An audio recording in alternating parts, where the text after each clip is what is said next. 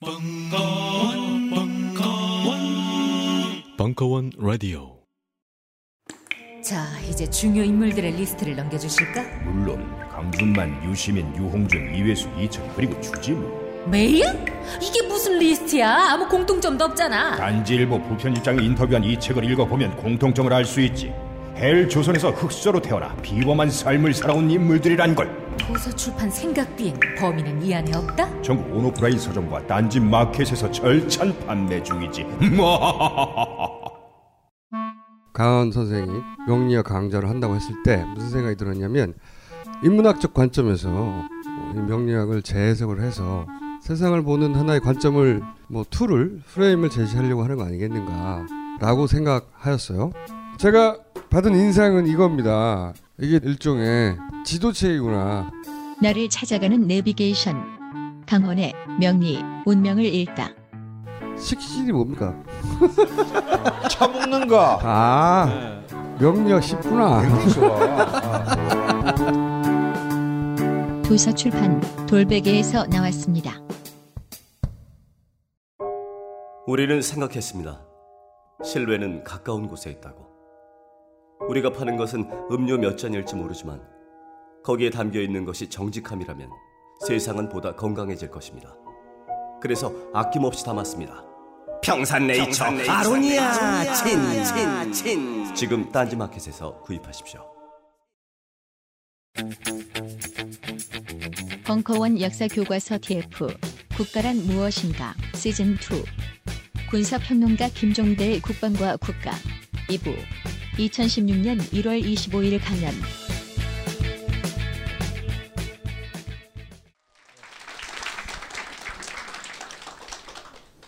커피 많이 드셨습니까? 네. 그 어쨌든 인간의 생명 가치, 그 상호 존중과 배려 어, 이런 어떤 그 조직의 문화로 우리가 이 군대 조직의 패러다임을 과연 바꿀 수 없는 것이냐? 전 바꿀 수 있다고 봅니다.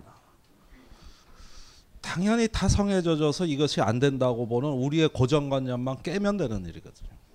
그리고 이런 군대는 미안하지만 우리의 안전을 지켜주질 못합니다. 임병장 사건 때 얘기 한 가지 더 할게요. 총기 난사가 시작이 됐습니다. 많은 전투원들이 쓰러졌죠. 그 순간 소초장 중위는 제일 먼저 도망갔어요. 옆초소 3km밖에 중대본부로 도망갔죠.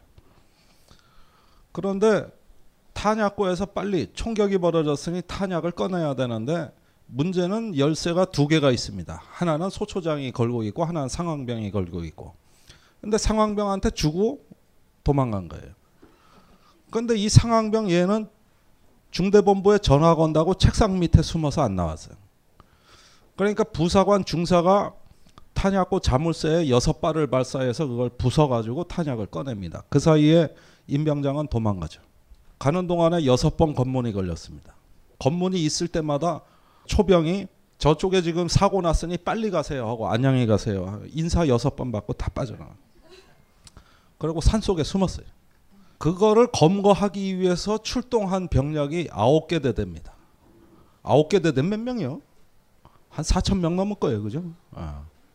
그런데 거기에 관심병사가 또 섞여 있었던 거예요. 얘들은 실탄을 못 줘. 할 일이 없으니 민가에 가서 강아지하고 놀아. 그러다가 저쪽에서 총소리가 들리니까 야 총소리 들렸다 가보자 하고 우르르 가는데 개새끼가 그 뒤에 쫓아다니는데 그래가지고 갔는데 결국 그게 뭐냐 하면은 오발 사고가 난 거예요. 오인 사격이 나가지고 소위 한 명이 팔에 관통상을 입어. 이걸 지휘하던 연대장 대령이 도저히 안 되겠거든. 이러다가는 더 일이 커지게 생겨 군단장한테 전화를 합니다. 군단장님 이 병력 다 빼주십시오. 아무래도 통제가 안 됩니다. 그럼 어떡하려고 그러니까 제가 수습하겠습니다. 잠시 후에 임병장 위치를 찾았어요. 갔죠. 배고프다 그래 빵 우유 던져주고 아버지하고 통화한다고 휴대폰 던져주고 근데 갑자기 종이와 볼펜을 달라. 그러니까 이게 아 그래 너 한번 심경을 정리해봐라 하고 주었는데 그 볼펜의 용도가 그게 아니고 이 K2 소총이 잘 고장 난다고. 노리새 뭉치가 고장 나는데 얘는 임병장은 이걸 볼펜으로 수리할 줄은 아는 거예요. 총을 수리를 한 것이죠. 수리가 끝나자마자 가슴에다 대고 총을 발사한 것이죠. 다행히 죽지는 않았어요. 이걸 연대장 대령이 업고 나옵니다. 이게 그렇게 해서 사건이 마무리가 됐는데 이 일련의 상황 전개를 보면은 지휘 체계가 처음에 완전히 붕괴되고 그 다음에 진행되는 일련의 어떤 그 과정들을 보면은 상당히 참담하죠. 그러니까 제가 이 나라 군대가 싸울 수 없다고 얘기하는 건 아닙니다만 굳이 이런 식으로 군대 유지를 왜 하느냐는 것이죠. 요즘은 보충대에서 입영을 안 하고 사단별로 다 훈련병을 모집합니다. 상공육 보충대 아세요? 의정부에 있죠? 그거 없어졌어요. 그래서 보충대 그거 없어지고 사단별로 뽑아서 씁니다. 그렇게 사단별 모병 체제로 바뀌니까 놀라운 현상이 일어나기 시작했어요. 귀가자 숫자가 폭증하는 거예요. 귀가자가 뭡니까? 얘는 군대 생활 못 할래야. 너 집에 가. 다시 진찰 받고 와. 이렇게 해서 신체 검사에서 떨어뜨려서 집에 보내는 애들이죠. 그죠?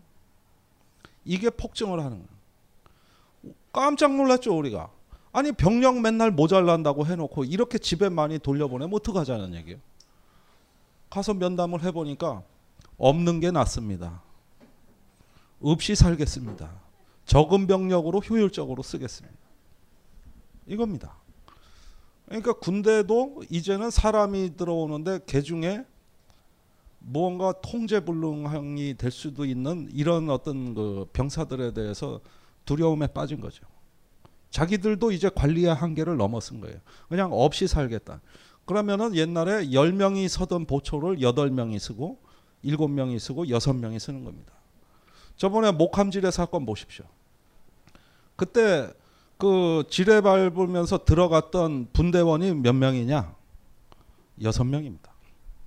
원래 분대는 열 명 작전입니다. 저는 그 신문 보고 깜짝 놀랐어요. 왜 여섯 명밖에 안 될까? 그렇게 하는 게 나은 거예요. 그러니까 이제는 군대도 이 사회에 대해서 엄청난 피해 의식과 나름대로 상실감을 갖고 있는 거예요.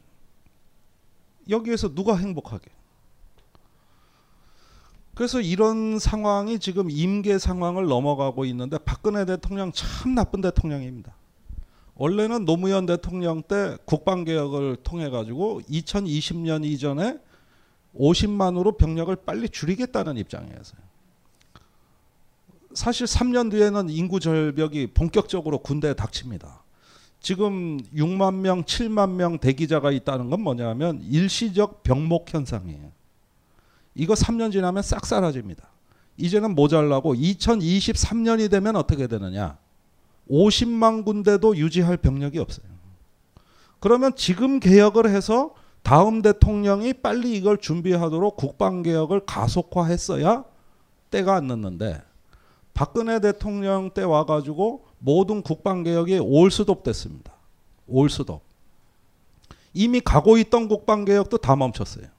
이 상태에서 다음 대통령한테 넘겨줬을 때 늦어도 3, 4년 후에 군의 재앙이 닥칩니다. 이제는 몽땅 다 보내야 되거든요. 지금부터 어느 정도 그 충격을 완화해 놨어야 되는 것이죠. 이것뿐이 아니에요. 박근혜 대통령 무기 많이 사셨어요. 계약서에 사인 마구마구 해줬어요. 그런데 자기 재임 기간에 나가는 돈은 거의 없어요. 전부 다음 대통령 때 나가요. 그때부터 돌아오는 계약서에 갚아야 될 돈이 뭉청뭉청 떨어지기 시작하는데 국방 예산이 현재 수준대로 유지된다 하더라도 다음 정부에서 5년간 국방 예산 부족분이 70조입니다. 그런데 우리가 매 정권 보수 정권 때마다 지금 국가 채무가 100조씩 늘고 있죠. 그걸로 경기 부양하는 거 아닙니까? 다 빚이에요. 이 통계에 안 잡히는 빚이 있는 거예요. 국방비에서 이 70조 부족분. 이걸 적자성 채무라고 하는 거죠. 빚을 내지는 않았으나 빚이나 다름없는 거. 이게 또 재앙이 닥쳐 다음 정부예요. 그러니까 지금부터 이 군의 무기 소요, 병력 소요 이거를 다 일제 점검을 하고 줄일 건 줄이고 유휴 병력은 식별해서 어, 거품과 군사는 빼고 무기 보십시오. 육해공군 중복되는 무기가 얼마나 많습니까? 먼 놈의 무인 정찰기를 육군도 사고 공군도 사. 미군은 공군 하나만 운영해야죠. 공군이 다 통제하잖아요. 우리는 다 따로 하고 무슨 육군의 항공작전 사령부가 있어. 전 세계 육군의 항공작전 사령부가 있는 나라는 우리나라밖에 없어요. 그러다 보면 조직을 만들고 무기를 사고 하는 데서 국방 예산이 이게 하나의 어떤 조직을 진단하고 구조를 진단해 가지고 개혁을 해야 되는 게 지금 시작해도 늦었는데 이거를 전부 올 수도 시킨 상태로 다음 정부로 이걸 다 밀어놨단 말이에요. 재앙이 닥칠 겁니다. 재앙이. 급기야는 2023년경이 되면은 군의 병력 소요보다 인구 수가 이제는 마이너스로 가기 시작하거든요. 그러면 그때 가서 지휘관들을 어떻게 감당해야 할까요? 그래서 우리가 이 안보라는 거를 한번 어, 생각을 해보면 1, 2년 안보하다 말건 아니지 않습니까? 북한이 그 사이에 뭐 망하거나 우리가 통일이 돼가지고 사실 이런 문제가 다 사라진다면 다행이지만 미안하지만 안 그럴 것 같아요. 그러면 장기적 안목에서 오늘이 아니라 내일의 관점으로 오늘을 개혁하는 거거든요. 그게 혁신이고 개혁인데 지금 이렇게 지체되어 있는 상황은 무엇을 말하는가? 어쩌면은 어, 기존의 안보 또 우리 군대 문제는 자연히 해결될지도 못합니다. 모릅니다. 왜? 어차피 유지가 안 되니까. 어떤 식으로든 변해야 되거든요. 그래서 이 문제는 자연히 해결될지도 몰라요. 무슨 비상 조치를 해서라도 이렇게 되는 것이죠. 참 나쁜 대통령. 그리고 모든 정권이 다 국방 개혁을 나름대로 추진했는데 박근혜 정부에서만 국방 개혁이란 말 자체가 사라졌어요. 그래서 이런 상태로 국가가 하나의 정체되어 있는 상황에서 그 우리가 임병장 윤일병 사건을 겪었다는 건 뭐냐면 이제 경고 신호가 온 겁니다. 지금 개혁하라는 뜻이에요. 근데 이런 것들을 어떻게 보면 보수가 더 앞장서서 외쳐야 되는데 국가가 인정한 빨갱이로 돼 있는 제가 왜 그래서 장성들 만나죠. 저는 뭐 군인들하고 자주 만나니까 술 한잔 하면 그럽니다. 진보가 뭔지 아냐? 내가 진보인데 진짜 보수의 준말이다. 보수가 보수 일을 안 하니까 내가 이렇게 주장할 수밖에 없는 거 아니야. 이건 엄연한 현실이고. 그러면은 이 사람들이 어이가 없어 하는 것이죠. 이 국가의 장교라는 장교단이라는 집단은 국가 안보에 대한 무한 책임이 있고 또 그 사명감, 자기의 어떤 가치가 체질화돼야 되는데 미안하지만 내일의 우리나라에 대한 어떤 기, 근본 문제를 자기 재임 기간에 앞서서 해결하겠다고 하는 국가의 제대로 된 리더가 존재하지 않습니다. 그저 숫자가 유지되는 군복무 더 이상 줄이면 안 되고 모든 것이 정지 정지 정지 정지돼 있는 이 잃어버린 5년을 과연 앞으로 다음 대통령이 어떻게 수습하고 책임을 질 것이냐 말이에요. 이건 국가적으로 매우 중요한 문제거든요. 이번에 수소폭탄 봅시다. 예, 터졌어요. 뭐가 터졌어. 근데 지금 뭐가 터졌는지 몰라. 우라늄이 터진 건지 플루토늄이 터진 건지 수소폭탄이 터진 건지 아직도 답을 못 내리고 있어요.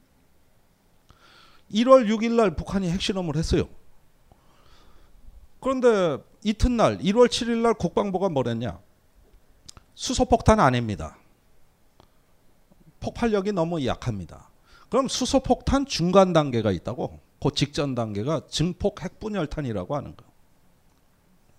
그거는 기존 핵폭탄의 효율성을 높이는 거예요. 효율성. 우리가 히로시마에 원자탄이 터졌다 그러지만 사실은 그 히로시마에 떨어진 원자 탄의 우라늄의 5%도 핵분열을 안 했다고. 나머지 95%는 안 해. 그래도 그렇게 위력이 큰 거예요. 요거를 중수소를 집어넣으면은 중성자가 더 잘 돌아다녀 가지고 이 폭 저기 핵 분열의 효율을 높여서 5%가 10%가 되고 15%가 되면은 같은 양의 핵무기라도 위력이 3배, 4배 커지는 거예요. 이걸 증폭 핵분열탄이라고 하는. 이걸 실험한 것 같기는 한데 설령 그걸 실험했다 하더라도 실패했다. 이게 국방부 판단이죠. 더군다나 폭발력이 3차 핵실험 때만도 못하다. 이 얘기입니다. 그렇다면 별거 아닌 거예요. 그렇잖아요. 그런데 박 대통령이 국방부가 그 말을 한 7일 날 국가안전보장회의를 소집해 가지고 뭐라고 얘기했냐면은 동북아의 안보 지형이 바뀌고 있다. 북한 핵 문제의 성격이 근원적으로 바뀌었다 이번에. 아니 국방부는 별거 아니라는데 뭐가 바뀐 건지 근거를 제시해야 돼요. 지금까지 아무도 설명을 안 해요. 근데 대통령이 한 번 이렇게 해놓으니까 국정원, 국방부 이런 관련 기관들이 모여서 회의를 해서 이번에 북한 핵실험에 대한 우리 정부의 진단이 나와야 돼. 우리가 어떻게 정보 판단을 했다. 이게 나와야 되는데 이걸 못 하는 거지. 다 대통령 입만 쳐다보고 있는 것이죠. 이렇게 대통령께서 독주를 하셨어요. 결국 이런 상황에서 정확하게 이 북한 핵실험이 어느 정도의 실험이라는 걸 정부에서 발표하는 거는 미안하지만 그 이후로 한 번도 못 보셨을 거예요. 고로 지금 핵 국면의 성격을 우리가 몰라. 이게 왜 핵 문제의 근본이 바뀌는 건지 누구도 아는 사람은 없어요. 대통령 혼자 떠드신 거예요. 그 다음에 확성기 방송을 재개한다고 또 그러는데 1월 7일 날 한민구 국방장관이 국회 나와서 얘기한 건 뭐냐면 그날 오전이죠.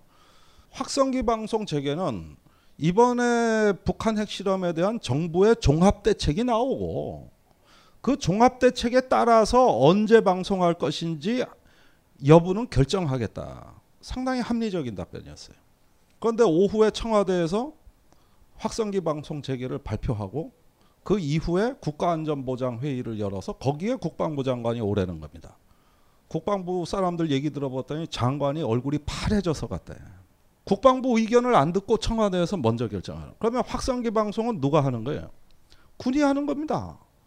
그걸로 북한군이 반격을 하면은 대책을 세워놓고 방송하는 거예요. 그럼 누구 의견이 제일 중요한가요? 당연히 국방부 의견을 먼저 들어보고 토의를 한 다음에 해도 늦지가 않았어요. 그런데 박 대통령은 워낙 안보에 민감하시기 때문에 워낙 대책이 빨라. 이걸 저는 안보 조루증이라 그래. 민감해서 빨리 나오니까. 이제 지난 금요일 날 또 사건이 벌어지는데 육자 회담은 이제 필요 없다. 오자 회담으로 하겠다. 이러죠. 이 얘기가 어디서 나왔냐면 1월 22일 날 외교안보부처 업무보고에서 나왔어요. 이걸 듣고 있던 앞에 앉은 외교부 관리들이 얼굴이 새파래지는 거야. 왜냐하면 우리 정부 여태까지 정책은 육자 회담을 반대하지 않는다예요. 이게 우리 정부 정책이란 말이에요.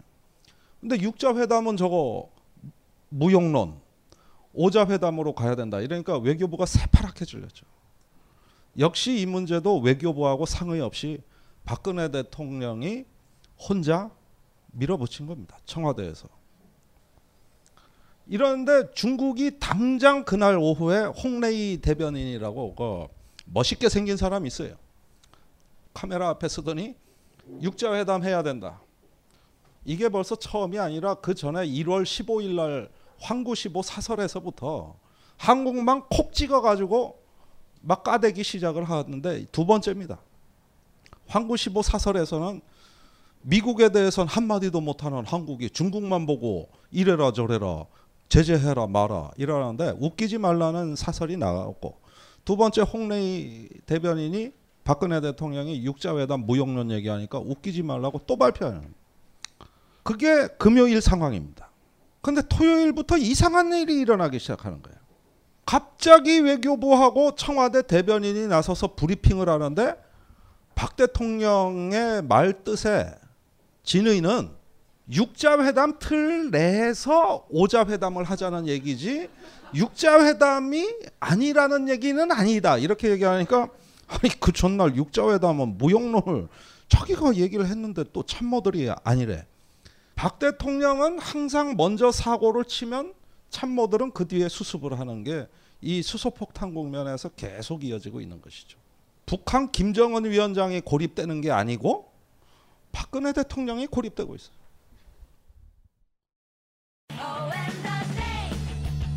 지난 4년 동안 지하 세계에서 빡세게 굴러온 벙커원. 2016년 3월 볕과 술이 흐르는 땅 위로 이사 갑니다. 충정로 9번 출구로 나와서 12걸음 만에 닿는 곳. 그곳이 새로운 벙커원입니다.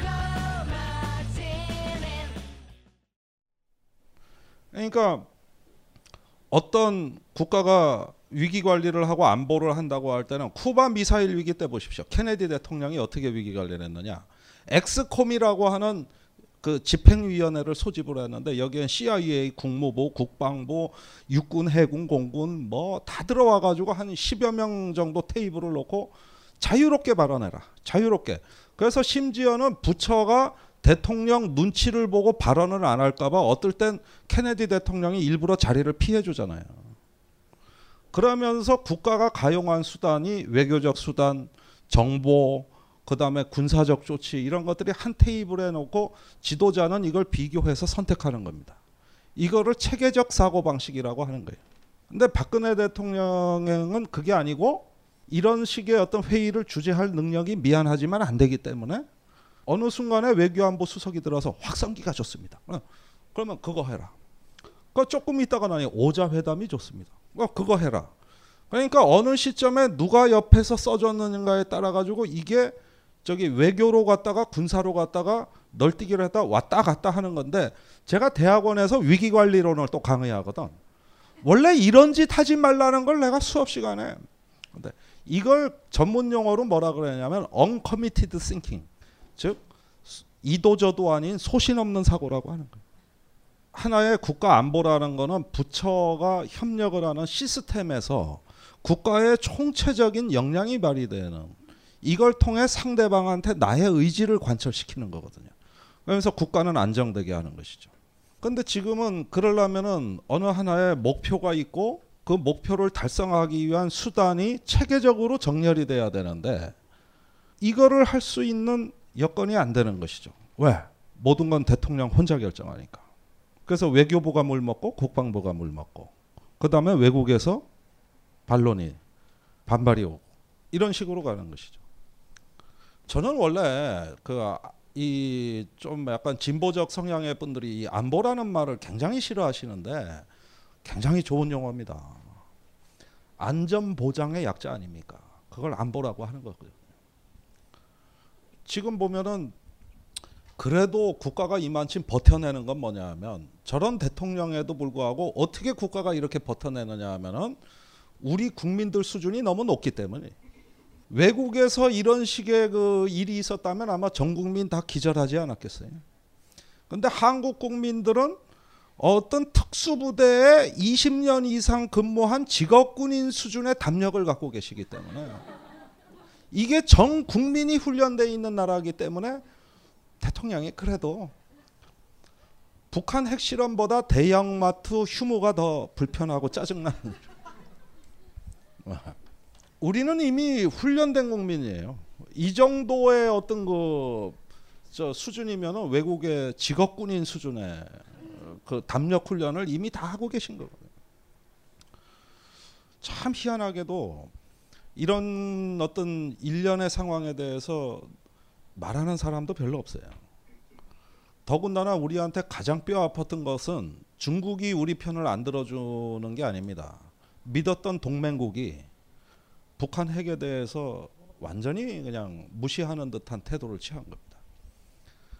1월 13일 날 대통령 특별 담화가 발표된다 그래서 아침부터 술렁거렸어요. 그 이유는 그날 같은 시각에 오바마 대통령도 특별 담화 신년 담화를 발표하기 때문에 종편에 보수 농객들이 일제히 나와 가지고 뭐라 그랬느냐? 한미 정상이 같은 날 담화를 발표하는 것은 한미 공조가 잘 된다는 증거입니다. 한미 정상이 한 목소리로 같은 시각에 북한 핵을 규탄하는 거 아닙니까? 이러면서 들떴다고. 잠시 후에 북한에 대해서 오바마가 한마디도 안 했다는 게 밝혀지니까 조금 거시기 했던 것이죠. 이 저기 그 안보라는 것 자체를 우리 국가가 자주적으로 자율적으로 우리가 한반도 정세를 주도하는 거라고는 이런 생각이 아니고 미국에 의존하고 의지해서 이루어지는 거라고 믿는 이 나라의 보수 세력들이 그때 얻은 상처라는 건 매우 컸습니다. 어, 상당한 상실감이 있었죠. 즉각 핵무장론이 나오기 시작하더만. 두고 보십시오. 지금도 미국의 저 태도는 북한 핵에 대해서는 남을 나라예요. 지금 남중국해 문제에 더 관심이 많아요. 이럴 때는 상처 입은 이런 자존감의 상처를 사람들이 어떻게 보완하려고 하는가 미친 듯이 출구를 찾습니다. 그거는 아마 핵무장론으로 귀결될 거예요. 아마 조선일보가 선거 때까지 핵무장론을 계속 불을 떼들 겁니다. 지금 이미 그렇게 가고 있는 것이죠. 그렇게 안 하면은 내 자존감이 확인이 안 되니까. 그러니까 이분들이 여태까지 해왔던 안보의 본질은 뭔가? 이번에 그 수소폭탄 실험에서 봐서도 알지만은 정말 국민의 안전, 이 국민 생활의 안정 이런 것들의 안보를 어떤 그 어, 개념이 돼 있기보다는 어떤 추상적인 국가 또는 어떤 안보 세력의 위신을 지키는 거를 안보라고 생각하는 것 같다는 거예요. 내가 보기에는. 그러니까 여기에서 국민이 배제되고 인간의 얼굴이 배제되어 있는 추상적인 하나의 어떤 상상의 공동체라고 할 수 있는 국가라는 어떤 그 정치체에 대한 신격화된 또 어, 거기에 대한 어떤 그 저기 뭐랄까 어떤 자기 숭배라고나 할까? 그 속에서 나, 불완전한 개인인 나는 비로소 국가에 참여하고 국가의 위신이 있음으로써 나의 문제가 해결된다고 믿는 이게 이제 국가주의자들 보수주의자들의 사고 방식인데 거기서 어떤 그 국가의 위신이 깎이고 자기 거기서 상처 있고 실망이 누적이 됐을 때는 반드시 다른 출구를 찾게 돼 있다는 겁니다. 근데 핵무장이라는 것이 국가의 위신을 높일 수 있다고 보는 것이죠. 매우 유력한 대안입니다. 만약에 우리가 사드 얘기나 이런 군사적인 조치, 뭐 B-52 폭격기도 오지 않았습니까? 그 무서운 폭격기예요. 냉전 시대에 미국이 소련을 완전히 초토화, 어, 인구의 반을 죽이고 산업 시설의 70%를 소련 전역에서 파괴하는데 필요한 핵무기의 양을 400메가톤이라고 계산했습니다. 그러면 북한이라는 나라를 지구상에서 완전히 사라지게 만드는 데는 대략 같은 기준을 적용했을 때 5메가톤이면 됩니다. 5메가톤이란 건 그러니까 히로시마에 떨어졌던 걸 5킬로톤이라고 만약에 가정한다면 5킬로 그 천배죠. 어, 그런 핵무기 천 개를 떨어뜨리면은 지도상에서 북한은 사라집니다. 흔적도 없이. 그런데 B-52 폭격기에는 36발의 핵무기를 실을 수가 있어요. 그러면 그걸 폭발력으로 환산하면 3 내지 4메가톤입니다.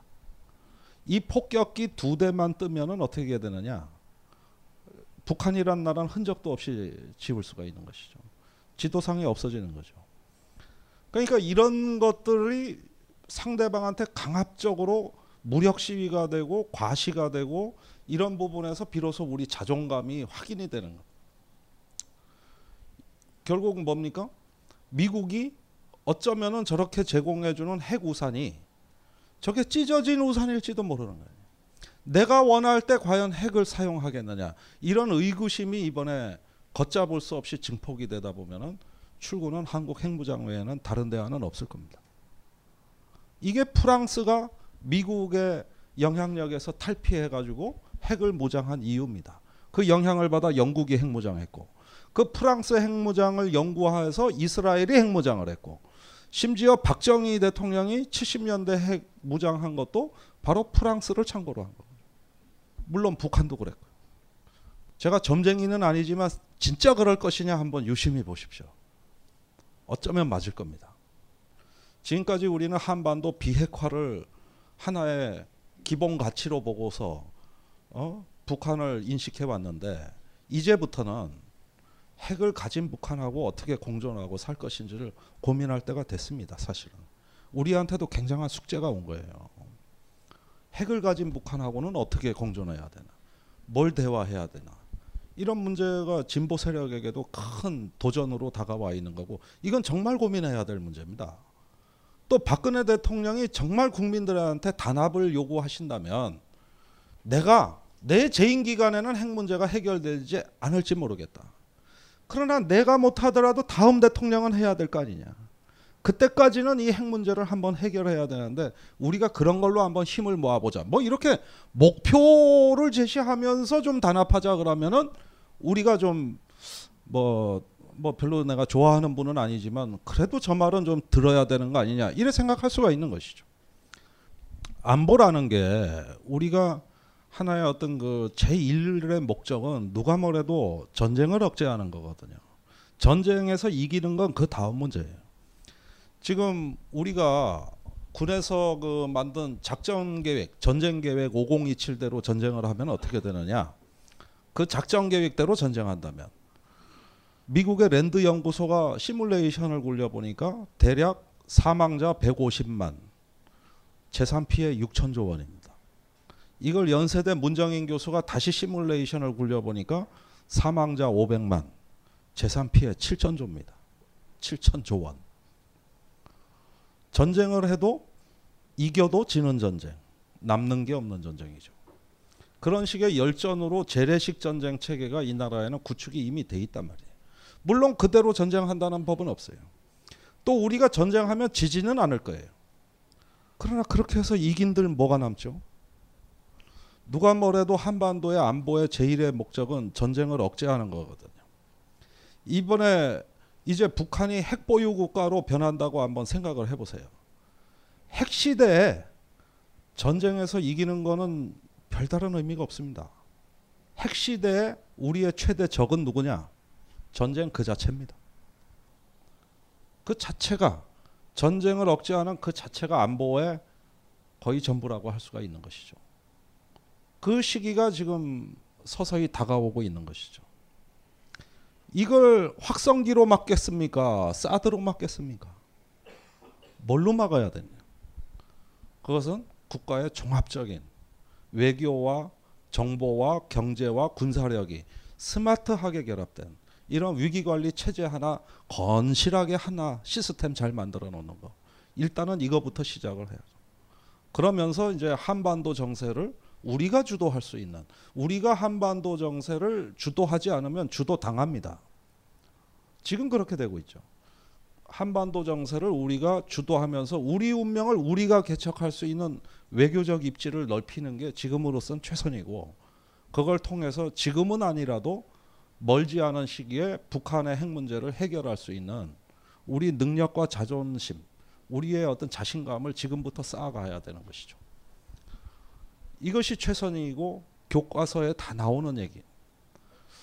근데 지금 북한을 어떻게 하면 가장 아프게 할까요? 중국 보고 에너지 끊으세요. 무역하지 마세요. 이런 걸 주문을 하고 있는데 그럼 만일에 중국이 한국 보고 맨날 우리 보고 중국이 저 북한 무역하지 말라고 한국이 잔소리하는데 니들 개성공단부터 폐쇄하고 얘기해 봐 그러면 그 달러 박스라며 1년에 1억 불 북한으로 간다며요. 그거부터 폐쇄하고 얘기해봐. 이렇게 나오면 어떡할 겁니까? 사실 그렇게 북한을 아프게 하고 싶으면 개성공단 폐쇄하면 됩니다. 우리도 아파요. 근데 박근혜 대통령 그거 못하지 않습니까? 폐쇄 못합니다. 죽어도. 절대 폐쇄 못하죠. 왜? 그럴 만한 사정이 있기 때문에. 그리고 다 떠나서 말이죠. 정말 우리가 통일 대박을 외치고 한 저기 언젠가 북한과 이렇게 공존 내지는 통합을 꿈꾼다면 지금 북한 인구가 2,400만이에요. 그 중에 정권에 충성하고 체제 유지 세력은 많아봤자 2, 300만 명이라고 안 된다고. 나머진 다 일반 주민이에요. 그러면 2, 300만 명은 정말 우리의 적이라 하더라도 나머지 2,100만 명의 국민이 있잖아요. 우리 주민들이 있잖아요. 그건 어떻게 대책을 세워야 될 거 아닙니까? 언젠가 우리가 같이 더불어 살아야 될 사람들인데. 그래서 대한민국 안보는 미안하지만은 굉장히 위태롭습니다. 하나의 어떤 기본 개념, 철학 이런 것들을 가지고 우리가 미래에 미래로 나아가기 위한 우리의 준비를 지금부터 체계적으로 해 나갈 수 있는 준비 태세가 안 돼 있는 것이죠. 저는 이럴 때 국민들이 마땅히 정부에 대한 어떤 그 책임, 우리 국민들에게 납득할 수 있는 이런 어떤 답변을 요구해야 되는 것이죠. 그래서 정부 여당은 답변하고 야당은 질문해야 되는 거거든요. 원래 안보는 정부 여당이 독점하고 있기 때문에 그 사람들 책임입니다. 근데 이 나라 안보는 어떻게 된 게 여당이 질문하고 야당이 답변해야 되는 여당은 검사가 되고 야당은 피의자가 되는 이런 식으로 지금까지 안보가 다 흘러갔어요. NLL 논쟁, 강정마을 뭐 뭐 뭐 뭐 대부분 그래왔지 않습니까? 그러니까 이 정부는 안보에 대한 결과에 책임을 지지 않습니다. 항상 누군가에게 전가하죠. 자기가 위기 관리에 실패하고 누군가에게 그 책임을 전가해 왔죠. 그래서 여당은 질문하고 야당은 답변을 해야 됐어요. 원래 이건 민주주의 국가에서는 있을 수 없는 일입니다. 안보는 정부가 정책의 결과로 나온 결과물이에요. 결과로 얘기해야 되는 거거든요. 근데 결과는 말하지 않아요. 지난 보수 정권에서 천안함, 연평도, 목함지뢰 사건, 수소폭탄, 주민이 대피하고 피난 가고 이러면서 얼마나 이 안보의 결과물들이 우리 국민들에게는 항상 부정적인 여파를 남겼느냐. 이렇다면 이 결과는 누가 설명해야 되느냐. 정부가 해야 되는 거예요. 자, 이렇게 안보는 결과로 얘기하는 건데 왜 그러냐 하면은 안보가 성공하지 못하면 그 피해가 너무 치명적이기 때문입니다. 그래서 과정이 필요 없는 거예요. 전쟁에서 지면 그건 패장이에요. 무조건 책임입니다. 군법 회의 넘기는 겁니다. 왜? 그 정도로 결과가 중요하기 때문에. 근데 이 지금 정부 보면은 항상 결과로 말하지 않습니다. 책임을 지지 않죠. 그래서 말을 앞세우는 사실 말만 잘하는 걸로 따지자면은 이순신보다 원균이 훨씬 군인답습니다. 선조 임금한테 나 부산 가서 치겠다. 얼마나 이뻐 보이겠어, 그제? 아 이런 놈 하나 상군 수군 통제사로 내려보내면 잘할 것 같잖아요, 그죠? 근데 이순신은 맨날 안 됩니다. 그리고 이순신이 왜 23전 20, 23승이냐고. 비결은 간단한 거예요. 지는 전투는 안 해. 내 부하를 왜 죽여? 그러니까 오늘날로 얘기하면 대령 진급도 못할 좌파 장군이라. 좌파 장군. 저런 장교가 진급하겠어요? 안 그래? 저도 똑같은 이유로 욕먹는 좌파 군사 평론가예요. 그러나 우린 결과를 중시해야 돼. 근데 말을 앞세우는 건 원균의 안보고 결과로 말하는 건 이순신의 안보죠. 우리는 어떤 안보를 해야 되느냐? 원균이처럼 해야 되겠느냐? 하도 말을 앞세우고 조선일보가 맨날 뭐 압력을 가하고 그러니까 준비 안 된 전투원들을 자꾸 사지로 내 몰아왔잖아요. 그래서 우리 애들이 북한군의 표적이 돼 왔던 거 아닙니까? 그래서 피로써 돼 돌아왔단 말이죠. 도대체 천안함이 백령도에 왜 갑니까? 거기는 원래 대형 함정이 가는 데가 아니에요. 작은 고속정이 경비하는 데지. 그때 조선일보가 앞으로 NLL을 대형 함정하고 뭐 K9 자주포하고 다 때려 박아서 막는다. 이래놓고 비밀 작전 계획을 언론에 뿌리고 실제 천안함이 갔던 거 아닙니까? 비정상적 기동이었어요. 과시형 안보. 이게 바로 말로 하는 안보예요.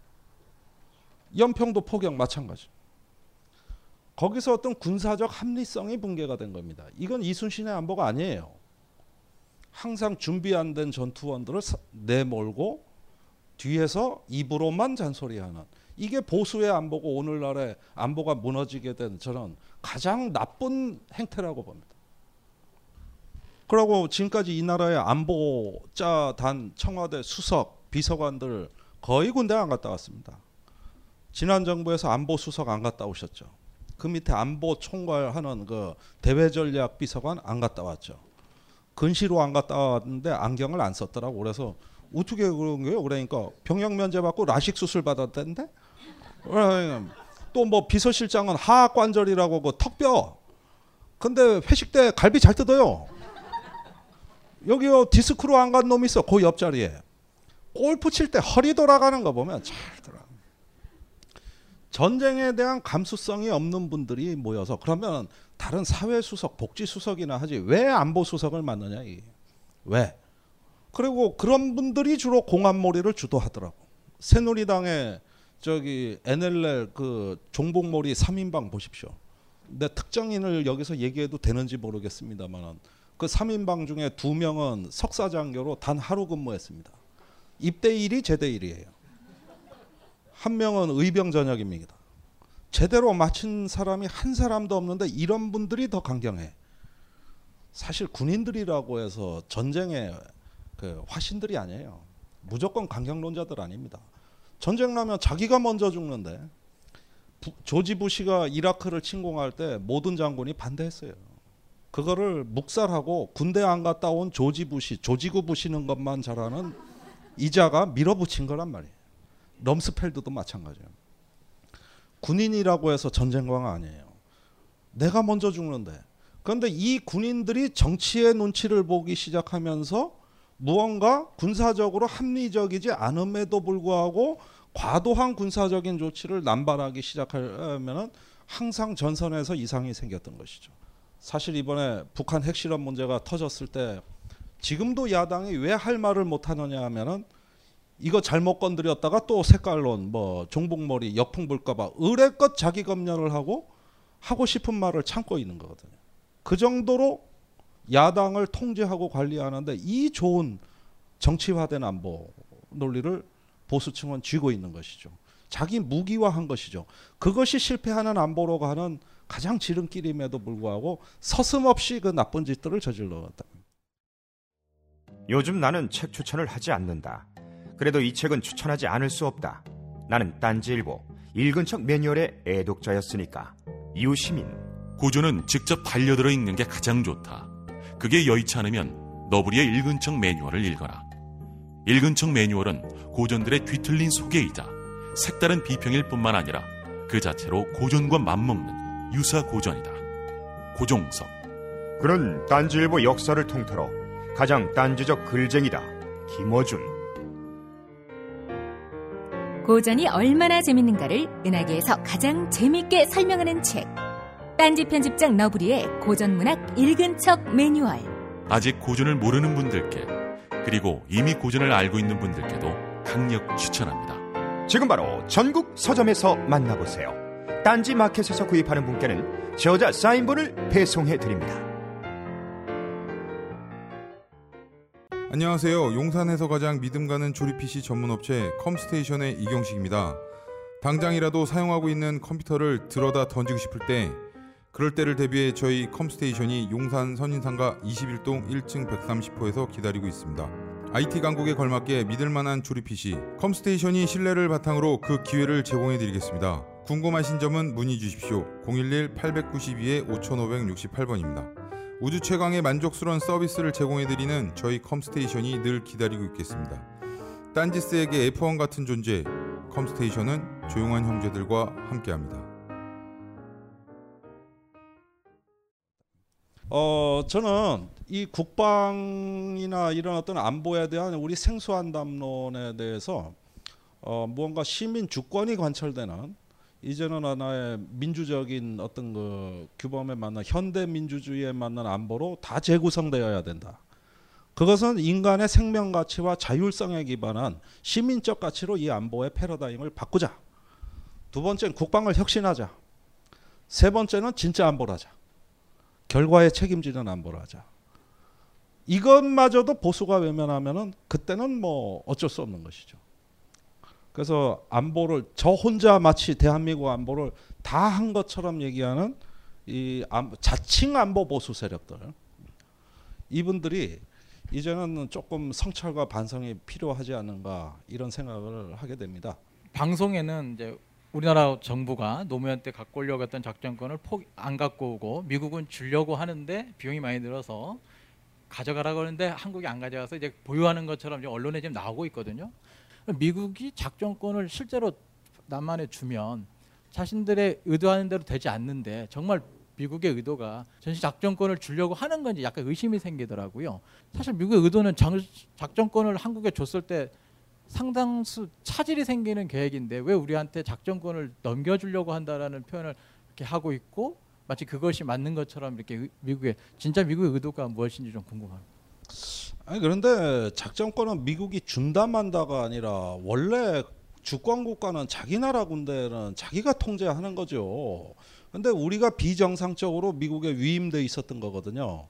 그런데 지금 전 세계에 이런 논란은 오로지 한국밖에 없습니다. 뭐 독일, 일본 다 작전권 행사합니다. 그 다음에 신생 이라크 군대도 자기 나라 군대는 자기가 통제합니다. 오로지 여기서만 벌어지는 일인데 그건 뭐 어떤 북한이 특별해서가 아니라 또는 한반도 통일 과정에서 한국을 통제하려고 해서가 아니라 한국의 뿌리 깊은 의존성 때문이고 미국은 이런 작전권에 대해서 한국이 정상적으로 행사하는 걸 싫어하지 않아요. 지금 전시 작전권을 대신해 줌으로써 미국이 들어가는 비용도 세이브할 수 있다고 보는 거거든요. 지금 미국이 돈이 없습니다. 항공모함 더 짓지도 만들지도 못해요. 그러니까 이런 과정에서 이런 걸 정상화하는데 미국이 반대할 이유는 없죠. 다만 여기 야정군 나와 여기 주한미군 사령부가 옛날부터 그 문제에 대해서는 좀 본토 입장과는 다른 행태를 많이 보였습니다. 그러면서 뭔가 자기가 계속 그 통제하고 싶어 하는 건 뭐냐면은 여기 주한미군 미 육군 사성장군 자리를 유지해야 되는 문제도 있고 거기에 조직의 이익이 있는 겁니다. 지금 주일미군 내는 사성장군이 없어요. 어떨 때 주일미군 사령관은 쓰리스타가 하기도 하고 투스타가 하기도 하거든요. 여기만 사성장군이거든요. 그리고 이 체제를 미국 지상군이 바꾸고 싶어하지 않은 현상 유지 세력이 있는 거거든요. 그러나 본토는 또 입장이 다르고 미국 국방부는 한국이 이거 생사하겠다는데 반대할 리가 없다. 예, 그런데 통일 과정이나 이런 경우도 저기 법, 국제법적으로는 남북한은 별개 국가기 때문에 한국 주도의 통일이라는 건 국제법적으로 미국이나 일본이 용인한 적이 없죠. 다만 작전 계획에서 연합 작전을 하면 뭐 북한에 대한 행정 통치라든가 지상군 작전 어 이런 거 한국군이 주도해라 이런 경우는 많이 있습니다. 그러나 법적으로는 별개 국가라는 거예요. 그래서 이런 문제 작전권과 통일의 문제는 설령 가져온다 하더라도 크게 현실은 변함이 없다. 왜? 한국은 38선 이북에 휴전선 이북에 주권이 없으니까 그건 국제 공동 관리로 가야 된다는 입장이죠. 실제 북한 사태 급변 사태 계획에도 그렇게 지금 돼 있습니다. 미국 중국이 주도하는 걸로 돼 있어요. 한국은 앉을 의자가 없단 말이에요.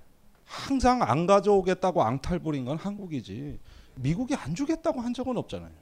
그건 예나 지금이나 마찬가지예요. 저 노무현 대통령 때 특히 좀 빨리 좀 가져가라고 압력을 계속 넣고 우린 천천히 가져오겠다 그랬고 이러고 아 그다음에 군인도 그렇지 아예 어느 나라 군인이 그래 저기 자기 부대 자기가 통제한다고 작전권 저한테 주십시오 이게 군인의 본성이지 저기 안 가져오겠다고 부대를 자기가 지휘 안 하겠다고 하는 군인이 어디 있습니까 여기 있어요 여기 있어요 어. 여기만 있어요 이거 너무 이해하려고 하지 마세요. 저도 이해가 안 가요. 어, 질문 많으시네. 약간 지역적인 문제일 수도 있겠는데요. 전 그 군대 문제가 되게 구조적이라서 개인이 해결할 수는 없지만 적어도 문제를 되게 심화시킬 수는 있다고 봐요. 저는 그 김관재 실장이 좀 우리나라 국방에 있어서 미친 해가 좀 크다고 생각하는데 두 보수 정부가 국방장관을 지내면서 되게 많은 문제들이 일어났잖아요. 뭐 사건 사고라든지 군납 비리라든지 특히 뭐 KFX 같은 경우에는 그 김건재 실장이 거의 직접 책임을 져야 하는데 대신 주철 외교안보 순석이 경질됐잖아요. 예. 네.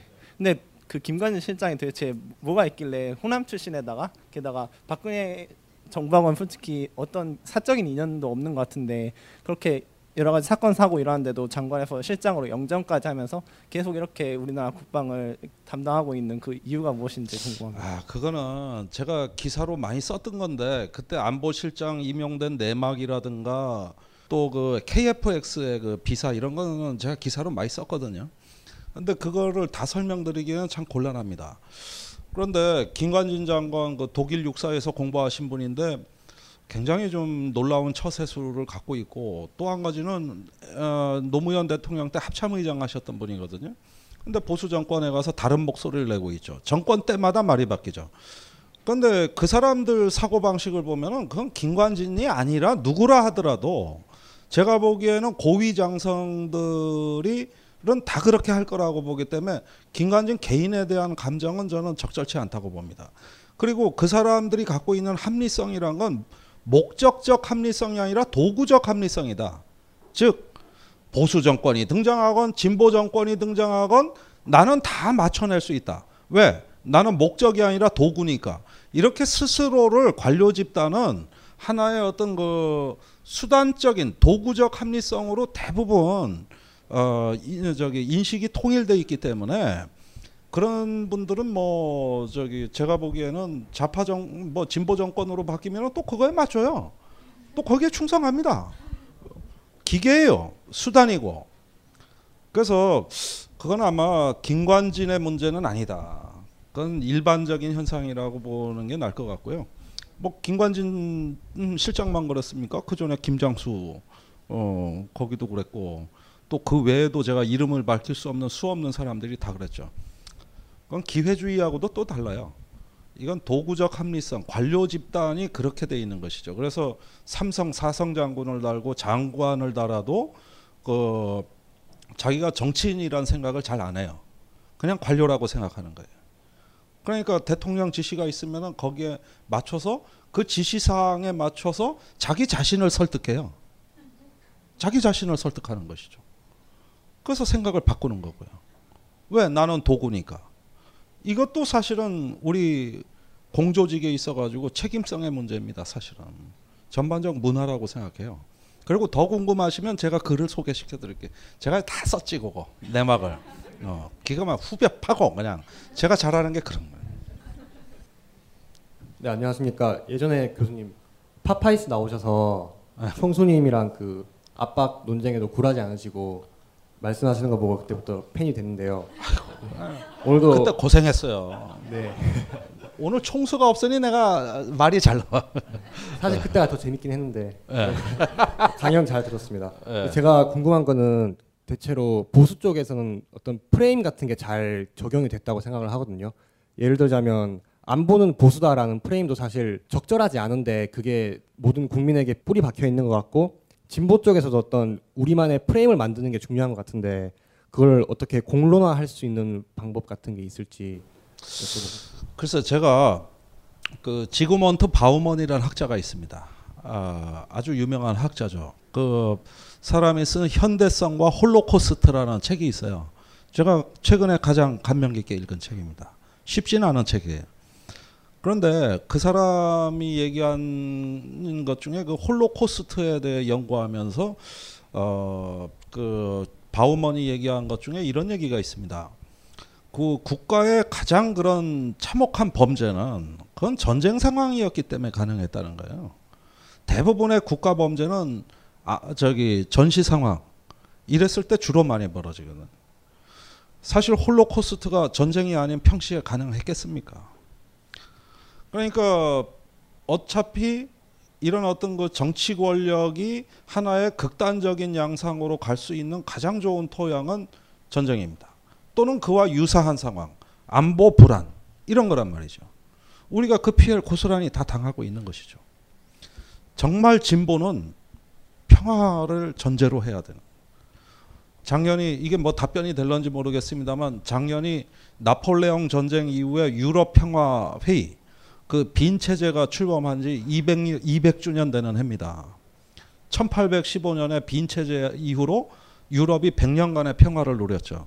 그런데 그 빈 체제가 반동적인 체제고 왕정이 복구한 체계라고 사람들은 많이 말을 합니다만은 사실은 그 빈 체제가 있었기 때문에 유럽의 위대한 발견, 위대한 예술, 위대한 과학이 마구마구 풍성하게 싹틀 수 있었던 겁니다. 아시아가 1980년대부터 갑자기 전쟁이 없어졌어요. 그 전까지는 매일 전쟁이었거든요. 근데 1980년대 이후로는 아시아에 전쟁이 없어졌죠. 그 이후로 세계의 황금이 아시아로 몰려오기 시작했습니다. 그때부터 놀라운 성장을 했던 것이고 아시아 국가들이 다 민주화돼 가고 있지 않습니까? 이건 평화를 전제로 했기 때문이거든요. 그러니까 보수가 그 어떤 극단화되는 이데올로기로 또 자기의 특권을 누리는 것은 안보 불안에 기생하는 것이고 이것이 전쟁 상황으로 가면 더 극단화됩니다. 다원적 민주주의가 살아있는 데라면 극단화되지가 않겠죠. 그게 우리가 죽느냐 사느냐의 문제예요. 앞으로. 그런데 사실 그 안보 불안이라는 것이 딱 등장하게 되면 사람들은 두려움에 젖게 돼 있고 그러면 이성적인 판단을 요구합니다. 우선은 당장의 불안과 공포로부터 탈출하고 싶은 것이죠. 그것이 보수 이데올로기에 친화적으로 작동하는 것이죠. 그러므로 루즈벨트 대통령이 얘기한 게 뭐냐면 민주 시민이 되려면 민주주의가 되려면은 제일 큰 덕목이 딱 하나 있다. 두려움에 빠지지 않는 것이다. 누군가 공포를 조장하고 누군가 불안하게 하더라도 용기 있게 두려움에 젖지 않는 시민만 민주주의 할 수 있다. 근데 같이 무섭고 벌벌 떨고 두려워하면 거기서 민주주의는 어렵다는 것이죠. 결국 우리가 시민의 가치, 민주주의의 가치는 일단은 이 두려움과 불안의 정서를 어떻게 극복하고 관리할 수 있느냐. 우리가 그걸 관리할 수 있을 만큼 훈련이 돼 있느냐는 것이죠. 스스로 그런 능력을 갖고 있느냐는 것이죠. 이런 것들이 사실은 민주주의의 가장 기본 토양인데 특히 안보가 불안한 한반도 상황에서는 더더욱이나 절실하게 다가오는 것이거든요. 그러니까 결국은 제가 그럴 때 드릴 수 있는 메시지는 우리가 시민을 향해서 같이 외쳐야 되는 메시지는 뭐냐면 두려워하지 말자. 불안해하지 말자. 그게 민주주의를 지키는 길이다. 그러지 않으면은 다른 도구마의 노예가 된다. 그리고 사회는 극단화된다. 이 점입니다. 그거 외에는 답이 없다고 생각해요. 지금 딴지마켓, 딴지마켓행 열차가 들어오고 있습니다. 낚시성 멘트 가득한 상품만 있는 마켓에서 딴지일보 기자들이 직접 취재하고 검증한 상품이 있는 마켓으로 갈아타시려면 딴지마켓행 열차에 승차해 주십시오. 이 마켓은 저렴한 판매가를 지향하되 무리한 후리기를 하지 않아 판매자와 소비자 모두가 갑이 될 수 있습니다. 합리적인 금액을 준비해 주십시오. 딴지마켓 올바른 소비로 가는 종착역입니다. 마켓.딴지.com으로 접속하세요. 여자기 때문에는 아니지만 그 전에는 뭐 군대 문화도 경험도 안 해보고 해서 이렇게 아, 뭐 안보라든가 이런 거에 대해서 관심이 없었거든요. 근데 그 우연히 사드에 관한 책을 읽고 이제 음. 어 사드가 되게 무서운 거구나라는 생각을 했는데 이제 박근혜 대통령이 그 수소 그 북한 핵실험 이후에 그 사드에 대한 이- 네. 그 언급을 했잖아요. 그래서 네. 뭐 군대 출 군대 다 갔다 온 남자들이나 뭐 장교 출신 애들한테도 그렇고 많이 물어보니까 남자애들은 또 그 사드는 또 필요하다라고 얘기를 하고 그래서 그 자, 교수님 생각은 박근혜 대통령이 지금까지는 이렇게 뭐 생각 없이 내뱉는 말이라도 뱉으면 그것도 조로증이에요. 내가 보기에는. 그것도. 네. 예. 그래서 지금까지는 또 계속 막 이렇게 돼 왔잖아요. 얘기한 대로. 그래서 네. 어, 뭐 이렇게 이게 설치가 될 건지 만약에 되면 이게 우리나라 뭐 안보 문제라든가 아니면 우리 실생활에도 어떻게 영향이 미쳐지는지 그게 궁금해서. 참 이 부분은 제가 할 말이 많은데 지금 중국이 그렇게 중요하다. 거의 중국에 읍소를 하다시피 하는 박근혜 대통령이 그러면 사드 같은 경우는 지금 배치한다 그래도 당장 오는 게 아니라 2, 3년 후에나 겨우 올똥말똥 그 지금 이제 생산 중인 무기 체계이기 때문에 작년에 애슐린 카터 미 국방장관이 사드는 이제 인프로덕션 생산 중이다. 한국에 갖다 놓을 거 없다 그랬거든요. 그래서 논란이 종결된 겁니다. 그리고 올해 작년에 럭키드가 사드 미사일 납품한 게 원래 44기를 납품했는데 7개 했습니다. 7개.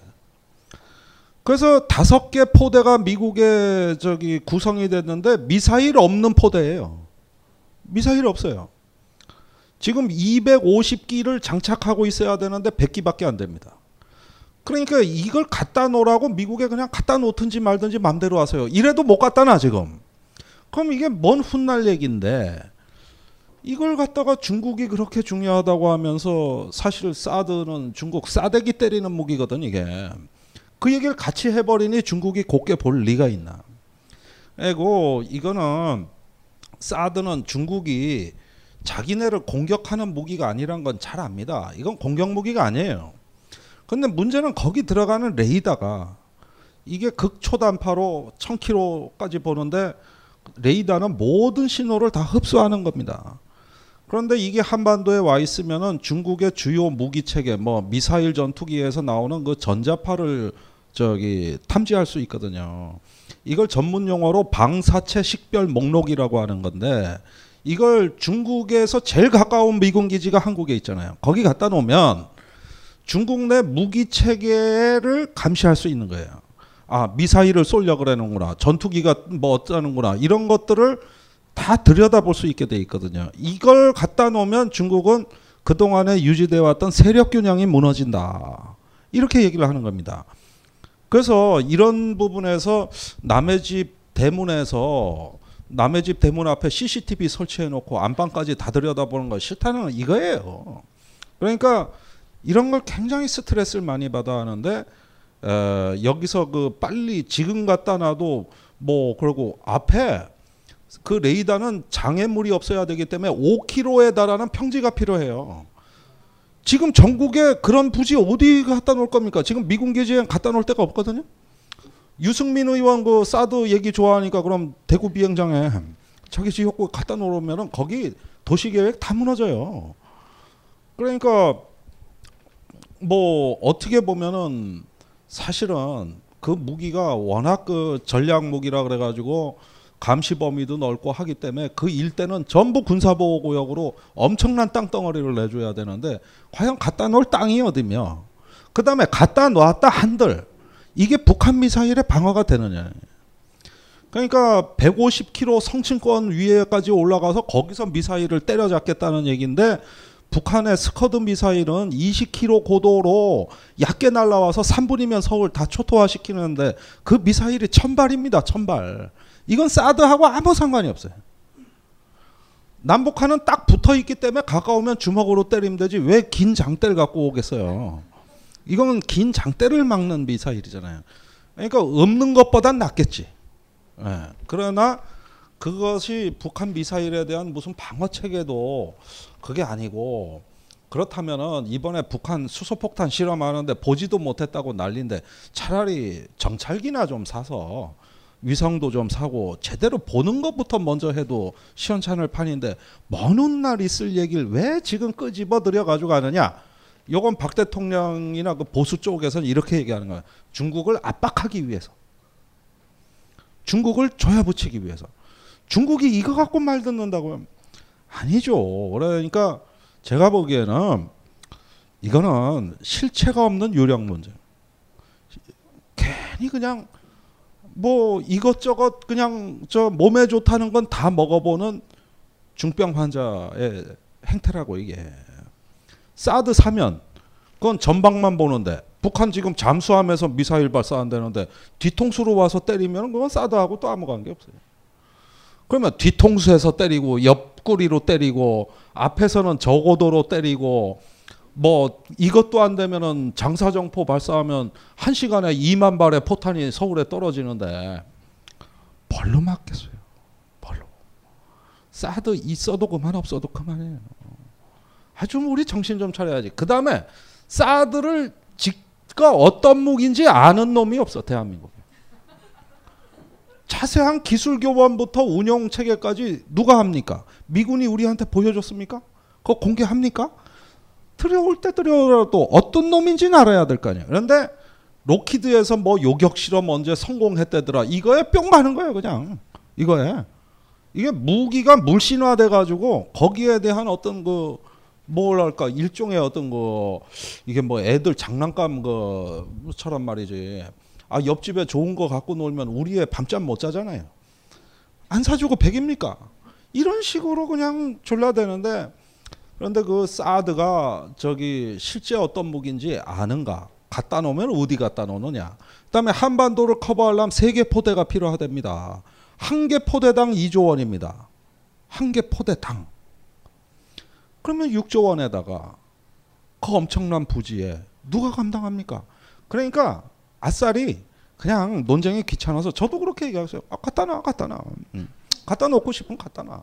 한번 해봐. 갖다 놓을 수 있는가? 못 갖다 놔요.